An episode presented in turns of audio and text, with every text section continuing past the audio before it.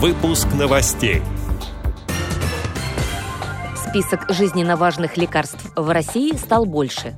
Почта России и Всероссийское общество инвалидов будут работать над развитием инклюзивной среды. Санкт-Петербургская областная организация ВОЗ встретила Всероссийский интеллектуальный фестиваль. Ученые разрабатывают новые методы борьбы с макулодистрофией. Далее об этом подробнее в студии Ярославна Буслакова. Здравствуйте.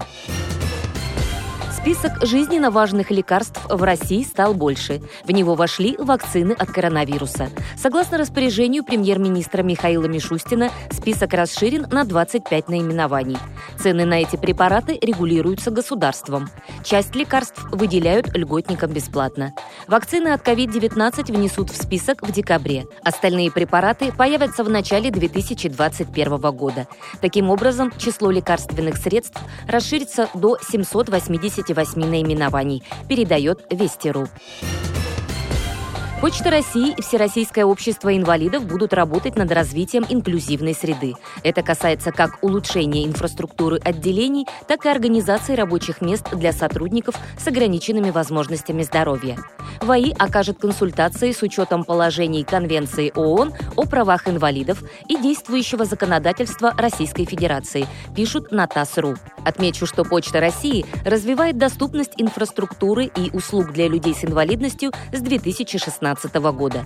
За это время более 7800 отделений адаптированы для маломобильных граждан. Кроме того, стали предоставляться почтовые услуги на дому. Санкт-Петербургская областная организация ВОЗ встретила четвертый Всероссийский интеллектуальный фестиваль. В этот раз турнир расширил географию участников. В северную столицу впервые приехали команды из Челябинска и Владивостока. Всего на встрече было 8 команд из шести региональных отделений. По традиции фестиваль открылся игрой «Что, где, когда». Программу второго дня заполнил премьерный конкурс «Тетра Баттл». Это совместная разработка интеллектуальных клубов региональной организации ВОЗ и Российского государственного педагогического университета имени Герцена.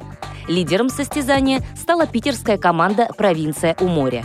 Пермские медведи на втором месте. Представители Южного Урала завоевали серебро, сообщает Медиавоз. Ученые разрабатывают новые методы борьбы с макулодистрофией.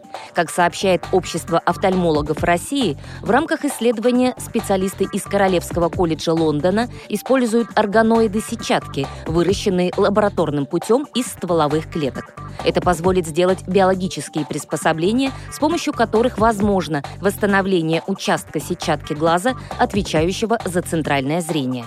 Одна из сложных задач, стоящих перед учеными, найти правильный способ размещения данных клеток в человеческом глазу, чтобы они могли соединиться с сетчаткой.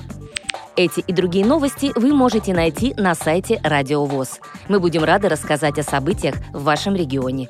Пишите нам по адресу новости собака ру. Всего доброго и до встречи!